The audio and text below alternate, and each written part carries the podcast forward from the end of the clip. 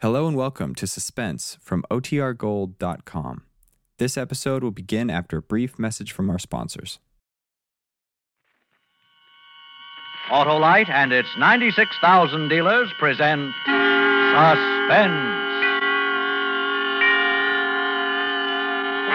Tonight, Autolite brings you Mr. Charles Boyer in the case of Henri Vibard, a suspense play produced and edited by William Spear.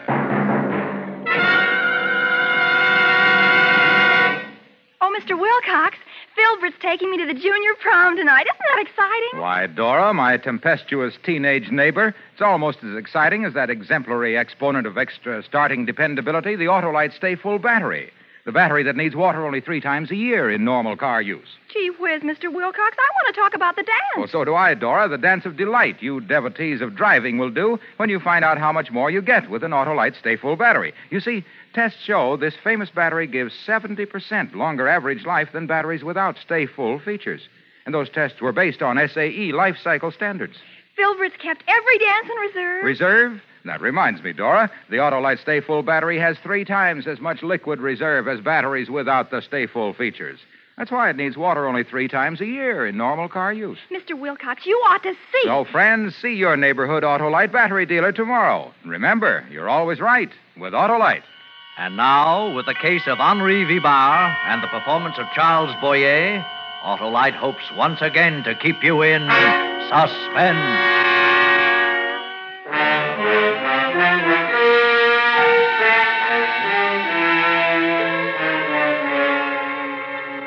I watched the taxicab enter the gate and roll slowly up the driveway toward the entrance. Gladstone Memorial Rest Home is a big, busy place. Dozens of cars come and go every day, and yet somehow this cab caught my attention and held it. It seemed to fascinate me. As it approached, yes, I got a definite feeling of menace from it. These warnings, these premonitions, they come to me whenever I'm in danger. Danger? What danger? The cab stopped just below my window, and a man got out. Sergeant Jack Freeman of the London Bureau of Missing Persons. He came here often, checking on new arrivals. Nothing to fear from Freeman. He's just a big, good-natured moron. But now he was assisting a woman from the cab. The sight of her made something snap inside my head. The woman was Mary, my wife. Mary, the sudden sight of her made me furious. I would have enjoyed striking her dead then and there. But how was it possible? Mary, free, walking around like a decent woman? She'd been convicted of murder, sentenced to life in prison. Now, was it possible she was out on parole? No, English justice is harsh with killers. And Mary's crime had been cold-blooded murder. Suddenly I understood. Mary was being brought here to Gladstone Rest Home to identify me. Such simple people. Trap and Rivibar. It was amusing. I might have a few unpleasant moments, but that would be all. I would make a fool of her. I'd always made a fool of her. I remained by the window for some time, planning just what to say and how to act. After a while, there was a knock on the door. Oh, this would be Dr. Sampson, the chap who runs this place. Nice fellow, Sampson. Not too smart, but... Come in. Good afternoon, Monsieur Leclerc. Oh, Dr. Sampson, come in. You have a visitor. Sergeant Freeman again. He'd like another chat with you in my office. Oh, Freeman, the bloodhound. Tell me truly, Doctor, does he ever find any of the people he looks for? Oh, indeed he does. Hundreds of them every year. Well, he has failed utterly in my case. With you, monsieur, he has a good excuse. Most victims of amnesia have people searching for them, friends or relations who can identify them. I'm beginning to think you'll just have to recover your own memory. Recover my memory? I wish I could forget. A few minutes later, I was sitting across the desk from Sergeant Freeman. I had the upper hand, of course, because I knew what was coming. As usual, he was humble, apologetic, and yet, for the first time since I'd known him, I got a definite feeling that he was deliberately trying to trap me, catch me in some trifling mistake. Yes, I have an instinct that warns me. Just a few more questions, Monsieur Leclerc. Well, as many as you like, Sergeant. You're looking very well. Oh, thank you, sir. Now, think hard, sir. Does the name Vibard mean anything to you? Henri Vibard? Vibard? Vibard. No, I can't say it does. Ah. How about Falmouth? Ever spend a summer at Falmouth down in Cornwall? Never heard of the place, Sergeant. Very well. How about the name Willard? An American, retired sea captain. Sickly old fellow in a wheelchair. Oh, tell me more about him, Sergeant. Well, sir, unless we're wrong again, you married his daughter. Oh, a wife and a father-in-law. You're very generous, Sergeant. Did you bring them along? Captain Willard was an invalid. He committed suicide. Felt he stood in the way of his daughter's happiness. Left a bit of money, though, about £10,000. I could hardly keep from laughing at Freeman. He went on telling how Mary and her father came to England on a visit, how I met her at Falmouth, how her father objected to our romance. Freeman had most of the facts straight, except that Captain Willard did not commit suicide. No, I arranged that little matter. It was quite easy. He suffered from a bad heart condition, took strychnine for it. So I managed to contrive an overdose for him. I put it in his pot of tea. He had a bit of tea, I imagine, but then he liked it strong. When Mary and I returned from the beach, he was dead. But he didn't leave £10,000, more like 5,000. Freeman went on with the story, on and on. I'm completely wrong. You and Mary Willard were married. Settled up Captain Willard's estate, which was practically all cash, then went up to London to live. Now, Monsieur Leclerc, does none of that strike a familiar note? You seem to think it should. Why, Sergeant Freeman? Because you've been identified from those pictures we took of you when you first came here. Really? Who? Oh, the woman, of course. Yes, sir. Mrs. Vibard says you are her husband. Well, she probably discovered that I have money and... How? How could she possibly know that, sir? Well, you could have told her, Sergeant Freeman. Innocently, of course. It's no secret. Oh, I don't mind, but it makes me a perfect target for designing women. One moment, Monsieur Leclerc. Let's talk about your money for a while. Doesn't it strike you as strange that a man could walk into this rest home, as you did 3 years ago, carrying $200,000 in American money? Why, of course it's strange. Suppose you had committed a crime. Wouldn't it have been a perfect way to elude the police? Yes, but if I were a criminal, you would have my fingerprints. You said so yourself 3 years ago. Remember? You came here carrying nothing but money. No extra clothing, no papers, nothing by which you could be identified. Now, Sergeant, what sort of crime are we discussing? Murder? It would have to be murder. You detectives. And who did I kill? Well, to be honest about it, we don't know. Oh, just anyone. To be this woman's husband, I must have murdered somebody. Well, that makes her very attractive, I'm sure. Tell me, did she help me with the job? She was tried for the murder, convicted and sentenced to spend the rest of her life in prison. Would you care to hear about it? Well, not particularly, but it's part of your job, and we've rather taken over Dr. Sampson's office. Oh, that's quite all right. I find this very interesting. Well, it's not interesting to me, because Freeman had the story all wrong. He just knew Mary's side of it, and there was so much she didn't know. We buried the old man, got married, collected the old man's insurance, and went up to London to live. It was very nice for a few months, but the money didn't last long. Very soon I was broke. Nasty feeling, being broke. Makes me nervous, uncertain of myself. Fortunately, just as things were getting really bad, I met an American friend, a chap I had met in New York a few years before, named Nate Blackburn. He had a lot of American bonds, hot bonds he called them, but he didn't know how to dispose of them. It was a simple matter for me, with my connections on the continent. Blackburn stipulated one thing. He wanted to be paid in American dollars.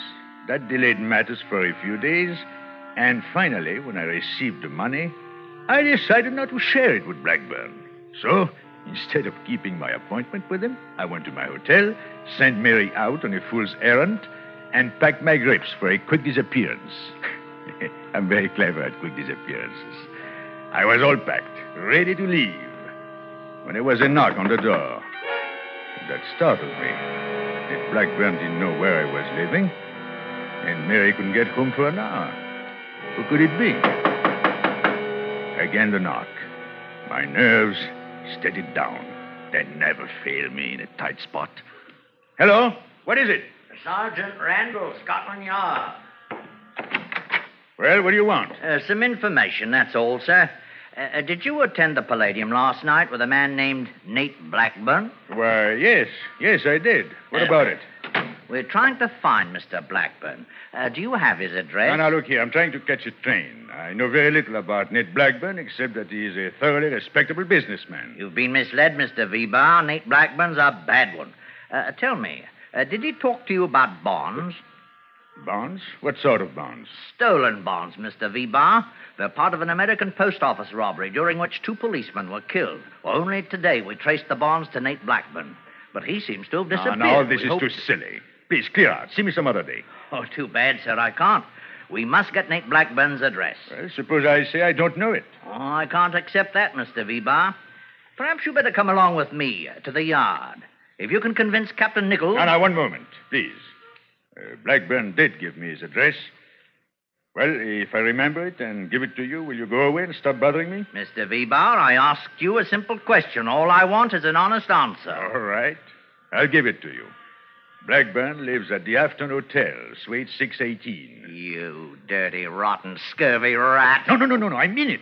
He's probably there right now. Here, I'll get him on the telephone. Ah, never mind the phone. Of course he's there. Waiting for you to show up with our money. Where is it? What became of your English accent? Come up with that dough and quick. Well, I don't have it. I put the money in the mail. I've been tailing you all day. I saw you sell the stuff an hour ago. Come on, Vibard. I want the money. That gun doesn't frighten me. You wouldn't dare kill me. No, but I can put a couple of slugs in your legs. How about that? Want to be a cripple the rest of your life? No, wait. I intended to deliver the money to Nate personally, but... Well, since he doesn't trust me... Now, please, put that gun away. There, that's better. I have an aversion to firearms. Where's the money? There, in that grape on the table. Huh? The small one. Good. Old bills. Not in sequence. Can't see any marks. Drop that money. Huh? Hey, what's that thing, a gun? Put that money on the table. Let's see that gadget. Stand still. Don't move. Don't tell me it shoots real bullets. Stop. Stay where you are. Stay away from me. Give me that thing. Stop, I said. I'll shoot. Come on. Hand it over. No. Ah, you jerk. You silly jerk. He fell dead right at my feet.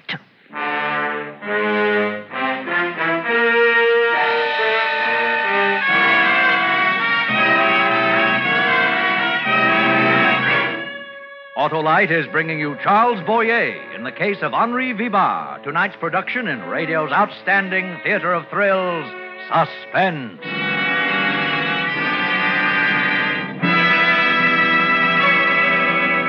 Hey, Dora, what's the matter? You look blue. Filbert just called. His car wouldn't start because the battery's dry, and now we can't go to the dance. Dry your eyes, my pretty neighbor. I'll lend Filbert my car. Oh, gee, thanks, Mr. Wilcox. You're wonderful. No, not half as wonderful as the Autolite Stay Full battery, the battery that needs water only 3 times a year in normal car use.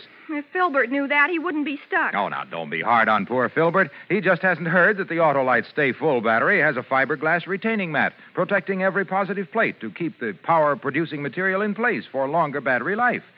Why, in recent tests, based on SAE life cycle standards, Autolite Stay Full batteries gave 70% longer average life than batteries without Stay Full features. I can hardly wait to get started. Well, you don't have to wait to get started with an Autolite Stay Full battery. It's a demon for starting stamina and needs water only 3 times a year in normal car use. I'll tell Filbert to remember... You're always right with Autolite. And now, Autolite brings back to our Hollywood soundstage our star, Charles Boyer, in the case of Henri Vibard, a tale well calculated to keep you in Suspense. It's a terrible thing to kill a man like that. To see him go limp and pitch forward on his face. Just the memory of it made me sick. I must have betrayed my feelings because Sergeant Freeman stopped whatever he was saying. Anything wrong, sir? Eh? Oh, pardon me, Sergeant Freeman.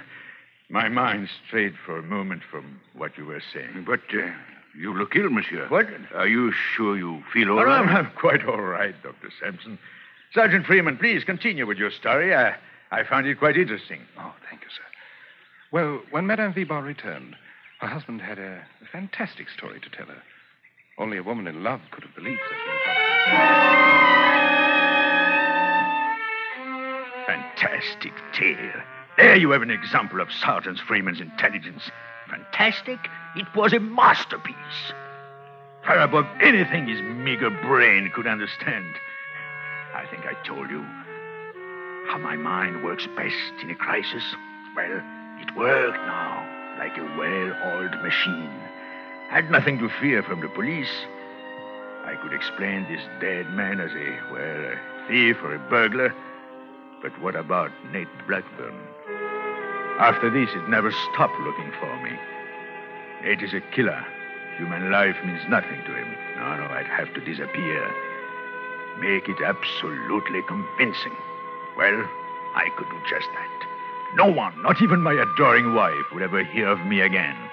I would dissolve into thin air and take $200,000 with me. The sight of the dead man sickened me. So I dragged him into the bedroom and closed the door. Then I sat down and planned out every detail of the wonderful scheme. Of course, I wiped my fingerprints from the little gun I had used and left it on the table where my wife would be sure to handle it. Funny thing, Nate and I had talked about fingerprints. He had bragged that none of his men had ever been fingerprinted. Neither had I. Maybe that's what gave me the inspiration. By the time Mary came home, I had every detail of my plan. Hello, dear. Your man didn't show up, maybe. Henry, what's the matter? Mary, I'm in trouble. Trouble, dear? What? I killed a man. Henry, don't fool about such things. Oh, I'm not fooling, Mary. Look, here. Oh. No, don't go in. Henry, who is it? How did it happen? Good girl. I was afraid you'd go to pieces. Never mind me. What about you? Well, I'm in for it, I guess. No, it couldn't have been your fault. You wouldn't hurt anyone. Please, Henry, how did it happen? Well, this man in there, he gave me some bonds. Asked me to sell them for him. I lost them. Don't ask me how. Oh. Some thief must have picked my pocket. Anyway, this man came up here today and demanded the bonds or the money from them. Darling. I tried to explain, to reason with him, but he wouldn't listen. He got rough, and I managed to get that little gun of yours. We struggled for it. It went off and... No, but it was self-defense. Oh, what English jury would believe that? The man did give me the bonds before witnesses who would believe I didn't sell them and keep the money and then kill that man to keep him from talking. We've got to be practical, Mary. Did you call the police? No. I waited for you. Why, Henry, why? Because there is a possible way out if you'll stand by me. Stand by you? I'll do anything you say. Mary, it will take nerve if you weaken. Henry, you're my husband. I love you. Tell me what to do, and I'll do it.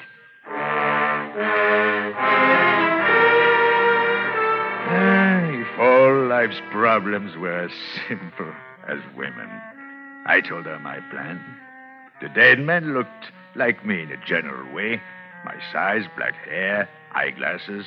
And after he dropped 20 floors to the street, he wouldn't have any features. Mary would simply hurry downstairs, perhaps a bit hysterical, which shouldn't be difficult in the circumstances, identify my broken body, and allow herself to be consoled. Could be suicide or an accident, whichever suited her. Unless she forgot. She forgot about the bullet in the man's body. Yes, the bullet that would convict her of killing her own husband. My plan was a great inspiration, but it had one terrifying angle. To make identification complete, I had to change clothes with a dead man. That was a fearful ordeal, a nightmare, but it had to be done. It was almost too much for me, but I think I told you, I'm equal to anything if I put my mind to it.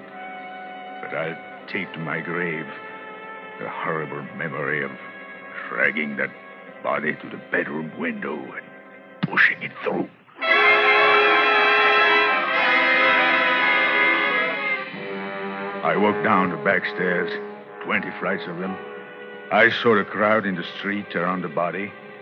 I took a bus, the first one I saw. I changed to another and another, destroying everything that might identify me, but keeping the little bag filled with money.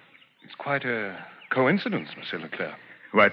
What? I didn't get that. I say it's quite a coincidence that you came to this rest home the day following the murder of Henri Vibard. Well, very well. Make the most of it. Dr. Sampson, do you consider that coincident? I had to come here sometime. Yes, Sergeant Freeman. Since he's here, he had to come sometime. Well, apparently you've brought this woman with you. Bring her in. Let's get through with this farce. Thank you, thank you. Perhaps that will be best. Madame Vibard, will you come in, please?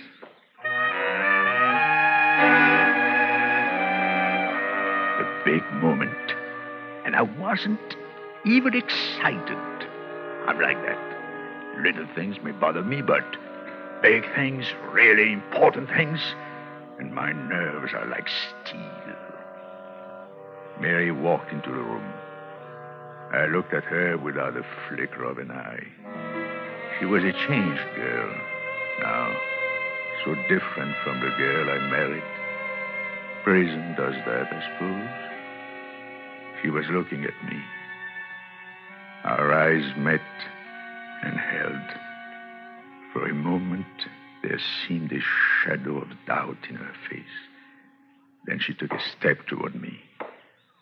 Hello, Henry. Now, young woman, please, don't try to involve me in your troubles. I have plenty of my own. Henry, it won't do. You can't get away with it. Now, Dr. Sampson, this woman is either crooked or crazy. Let's take this calmly. Madame Vibard, you're positive this man is your husband? Oh, yes. This is Henri Vibard.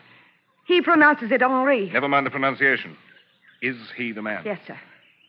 He's changed a little. It's only 3 years. He looks older. His hair has turned grey, and he isn't wearing his glasses, but he's the same man. Glasses? One moment, please. I never wore glasses in my life. My vision is perfect.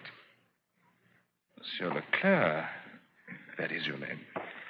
Suppose you try to read this newspaper without glasses. Oh, no, look, I'm in no mood to give demonstrations, just to please... There, you see, he doesn't dare. Make him try. Can't read a word, I tell you, not a word. Monsieur Leclerc, it might be expedient. It would certainly settle the issue once and for all. Oh, very well, Doctor, since you suggest it. Give me the paper. I pretended to be nervous, just to give them a thrill. Then I opened the paper to the want ads and read them off glibly. The small print. Glasses? I've got eyes like a hawk. Mary didn't know that because the summer I met her, I was avoiding the police, and part of my disguise included glasses and touching up my prematurely gray hair. I never told Mary. I didn't know how far I could trust her.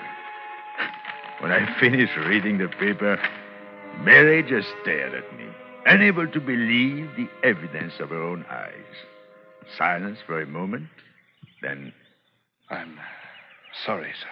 Well, perhaps this young woman can think up some other difficult trick she'd like me to perform. A trick? It was a trick. He can't read. Madame Vibard, we've had quite enough. No, this is my husband. He's fooled you. That's all that paper. It's a trick. Of course, a trick.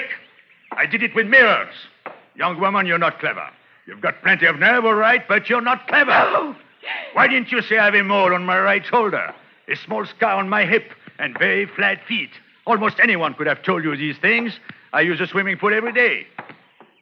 Sergeant Freeman, I can't applaud your part in this. For 3 years, I've done my best to help you. because I thought you were trying to help me regain my memory and take my rightful place in society. But I must tell you, sir, I no longer feel that way. Not after you tried to connect me with this jailbird. Jailbird? That's right, Henry. I'm a jailbird, and I deserve to be. I helped you, and that was wrong. But don't think you're safe. I'll rot and die in prison, but you won't know about it. You'll be dead. For heaven's sake, take this woman away. Yes, Sergeant. Come along, Madame Vibard. No! Let me tell him something. Have you forgotten Nate Blackburn, Henry? Well, he hasn't forgotten you. Blackburn? Nate Blackburn came to me in prison, and I told him the whole thing. By tomorrow, he'll know right where to find you. He knows. Now. There, in the doorway, stood Nate Blackburn, a gun in his hand. He was smiling. Dr. Sampson and Freeman started forward, but he waved them back with a gun. No one spoke as he walked across the room and stopped in front of me. Hello, Frenchy. There's some mistake. Yeah, but you made it, Frenchy. I had a hunch you'd get together with your wife, sooner or later. I spent a lot of time and money keeping an eye on her. Look here, my man, put away that gun. That sort of thing doesn't go in this country. You're right, copper, I know. Only this is a special occasion. You won't get a mile away. I know that, too. No, Blackburn, I'll give you the money. What money? Will that bring back Jack Randall? Will it put this girl back in circulation? Ned, listen to me. I can explain if you let me. It wasn't like you think at all. Nate, we used to be pals, remember? New York, San Francisco, Paris. We are lots of fun. I bail you out in Rio. I'll make good, Nate. I swear I will. Only... No, don't. I can square it. So,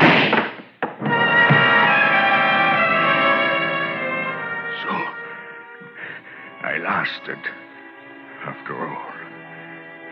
You didn't think I could, did you, Doctor? You don't know me? Any time I really try, I can. Dr. Sampson, can he sign this confession? I doubt it, Sergeant. He's too badly off. Yes, I can. No, I didn't think he could. Is he gone? That's all. Strange fellow. Not at all the criminal type. Hmm? What is the criminal type, Doctor? I've never found it.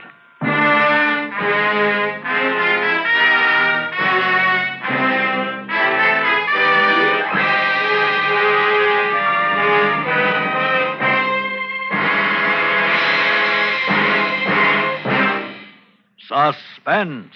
Presented by Autolite. Tonight's star, Mr. Charles Boyer. Mr. Wilcox, why do you always say you're always right with Autolite? Because, little jitterbug, it's true. Autolite makes more than 400 products for cars, trucks, planes, and boats in 28 plants coast to coast. These include complete electrical systems used as original equipment on many makes of America's finest cars. Generators, coils, distributors, voltage regulators, wire and cable, starting motors, electric windshield wipers. All engineered to fit together perfectly, work together perfectly, because they're a perfect team. Don't accept electrical parts supposed to be as good. Ask for and insist on Autolite, original factory parts, at your neighborhood service station, car dealer, garage, or repair shop. Remember, you're always right with Autolite.